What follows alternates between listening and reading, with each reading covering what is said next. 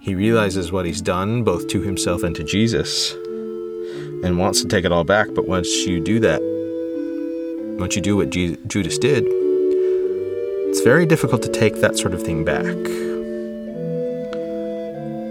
It's kind of like taking a plate and throwing it on the ground, and then apologizing and expecting the plate to put itself back together as if it was brand new.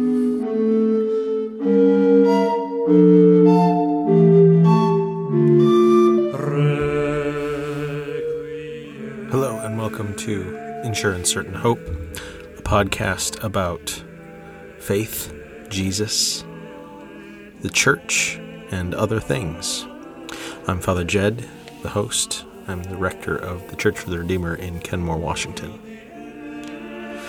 This is the third and final reflection for the three first weekdays of Holy Week. Wednesday, April eighth, twenty twenty.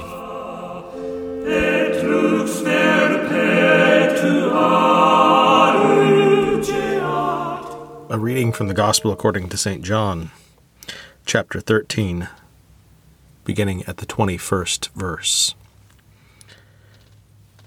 Jesus was troubled in spirit and declared, "Very truly I tell you, one of you will betray me."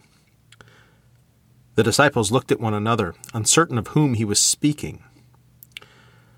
One of his disciples, the one whom Jesus loved, was reclining next to him. Simon Peter therefore motioned to him to ask Jesus of whom he was speaking. So, while reclining next to Jesus, he asked him, "Lord, who is it?"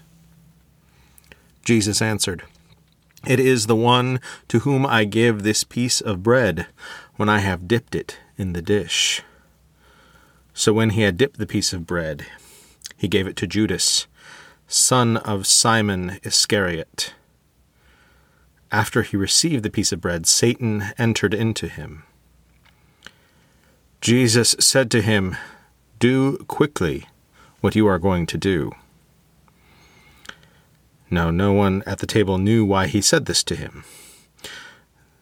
Some thought that, because Judas had the common purse, Jesus was telling him, "Buy what we need for the festival," or that he should give something to the poor. So after receiving the piece of bread, he immediately went out, and it was night. When he had gone out, Jesus said, "Now the Son of Man has been glorified, and God has been glorified in him. If God has been glorified in him, God will also glorify him in himself, and will glorify him at once." Here ends the reading.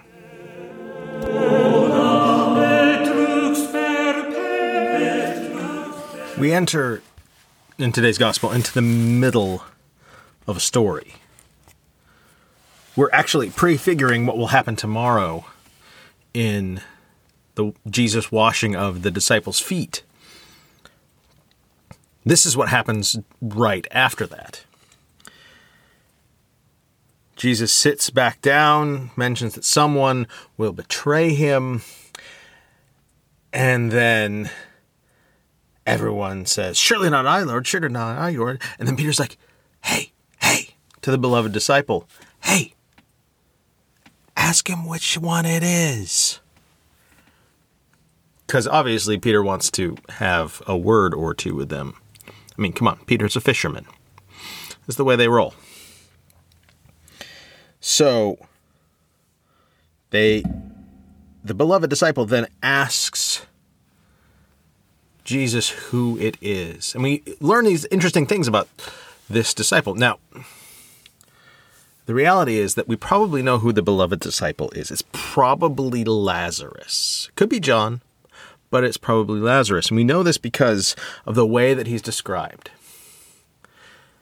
Think back to Monday, when Mary and Martha and Lazarus give a dinner party for Jesus. And Mary, uh, Martha serves. Mary does her thing with the oil of nard. What is Lazarus doing? Do you remember? Lazarus is reclining at table with Jesus. But that's not, that's what the English version says. That's not what the Greek says. The Greek says Lazarus reclines on in Jesus' bosom, on Jesus' chest. Lazarus is at the place of honor at the table. And he, the beloved disciple is dis- described in today's gospel as being in exactly the same place that Lazarus is a chapter ago, in chapter twelve, back on Monday. And so, in likelihood, this beloved disciple that we hear about from here on forth in John's gospel is actually Lazarus. So Lazarus goes to Jesus and says, "Hey, Jesus, who is it?" Jesus tells him, "It's the one to whom I give this bread after I dip it in the cup." And then he gives it to Judas. And in Lazarus and Judas, excuse me, the beloved disciple and Judas, you have these interesting counterpoints within the passion narrative. Almost opposite roles themselves. Now, the beloved disciple, again, it's probably Lazarus, but we call them the beloved disciple because we're not sure, has, for sure, to be sure, um, garnered quite a bit of attention because of the mystery around not naming that person. But maybe not as much as Judas. After all, in some ways, Judas is the interesting one, right? I mean, this is Judas. Judas is the one who betrays Jesus. Judas is the one who has followed Jesus for the whole time. He's one of the twelve in every single one of the gospel accounts. And yet, he's the one who betrays Jesus. Certainly, most twentieth century depictions of the Passion of Jesus have found Judas to be very interesting. Now, those of you who have heard me speak enough or heard me enough at Holy Week know that when we get to Holy Week, I generally default to Jesus Christ Superstar because of the way I was brought up. That was what we listened to. Uh, and and so when I whenever I... really begin to think about Judas, I, I tend to default to Jesus Christ Superstar for Judas' identity. This this frustrated, maligned do-gooder with a Machiavellian streak, which might be who Judas was. We don't know. Even his name is a mystery. Judas is one of the few surnamed disciples. Iscariot. Now, there's lots of things that that could be. If we're thinking that this is a transliteration from uh, directly from Hebrew, then it's Ish-Kerioth. That is a man from Kerioth, which is could also be, there was a town called Kerioth, but it could also just mean a city guy, someone from the city. Um, not particularly good at being out in the wild, particularly back in the sticks in Galilee. So it could have just been a nickname. Um, There's also a, a, a strong possibility that it was uh, a Aramaic nickname connected to the Sicarii, Sicarius. Uh, and that would have meant that, uh, particularly if you combine it with Judas' name, uh, remember Judas is the Greekification of the Hebrew name Judah. And that, you know, think Judah Ben-Hur or Judah Maccabee, the revolutionary.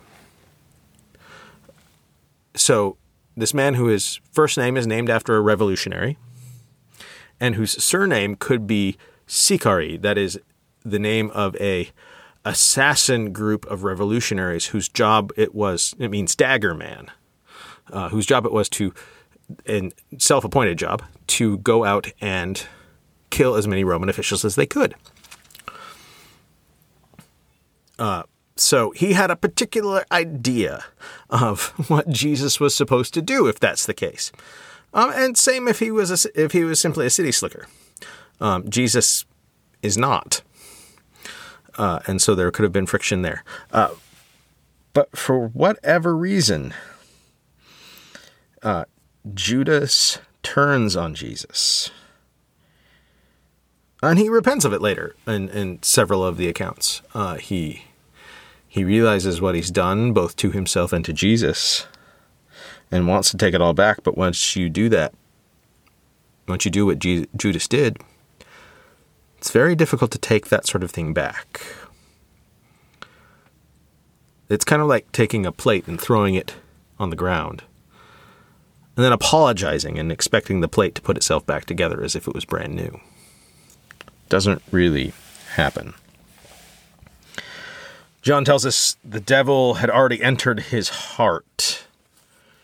And this is an interesting note in and of itself, because the way that John uses devil does not mean, you know, Satan with the horns and the tail and the hooves and all that good stuff.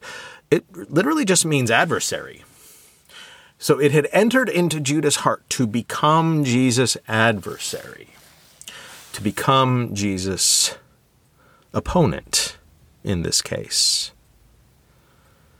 Now, John has already typified Judas as being greedy, money-grubbing, yada, yada, yada. But then why did Jesus make him the treasurer of Jesus' disciple vestry, of the apostle vestry? I mean, because that's what Judas is. I mean, it's very clear. That's what Judas is. He's the he's the treasurer. He's the one who keeps the money box. So why make him the treasurer if Jesus is who Jesus is? That's why the contrast between Lazarus, I mean the, the beloved disciple, and Judas is so interesting, because there are these two polar points of following Jesus. Dwelling, reclining near Jesus' heart, being in the heart of Jesus, and yet betraying and also betraying him. This is the two parts of being a follower of Jesus that we have to fit between, and hopefully closer to one than to the other. But the reality is that we are in the heart of Jesus. That is part of what being a disciple is. The reality of being human, though, is also that we are over there with Judas as well. We are also at times betraying Jesus. If you have any question about this, go back and read Matthew twenty-five. Go back and, and read, Lord, when did we not see you hungry, hungry and feed you, see you thirsty and give you something to drink, see you naked and clothe you, in prison or sick and visit you? When did we not do these things? And Jesus says, truly, I tell you, as you did not do it to the least of these, my brothers and sisters, you did not do it to me. Read that and be honest with yourself. Ask yourself it, which of those you fit into more of the time. And all those times when you don't fit, when you fit more with the goats than with the sheep, you're closer to Judas.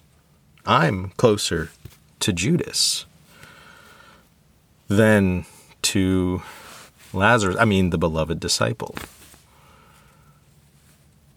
So on this Spy Wednesday, maybe it's a good time, the maybe the, the perfect time, for us to think about where we are on this continuum of Lazarus, I mean beloved disciple, and Judas. When are we dwelling most in Jesus' heart, and when are we most betraying Jesus?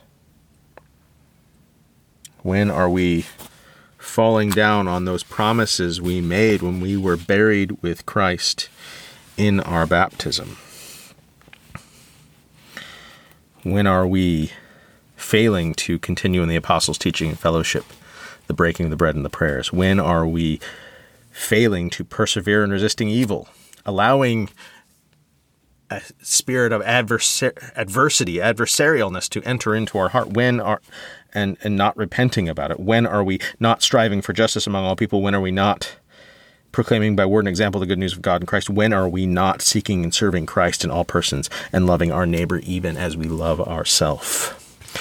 Because it's those times that we are closer to the heart of Judas than we are to the heart of Lazarus, I mean the beloved disciple. And being aware of them, being honest about the fact that we swing between these two poles,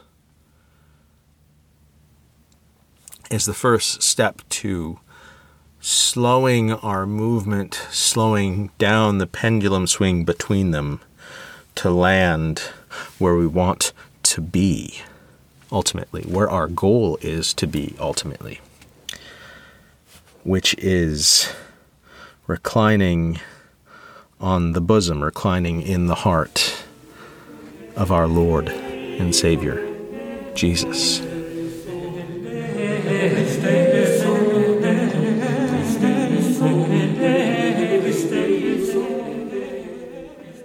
I want to thank you for listening to this podcast for Holy Wednesday. I wish you a blessed rest of your Holy Week, a a glorious and blessed Holy Triduum, and a very happy Easter. I hope that you will join us again here on Sure and Certain Hope. And God's blessing and love be with you now and forevermore.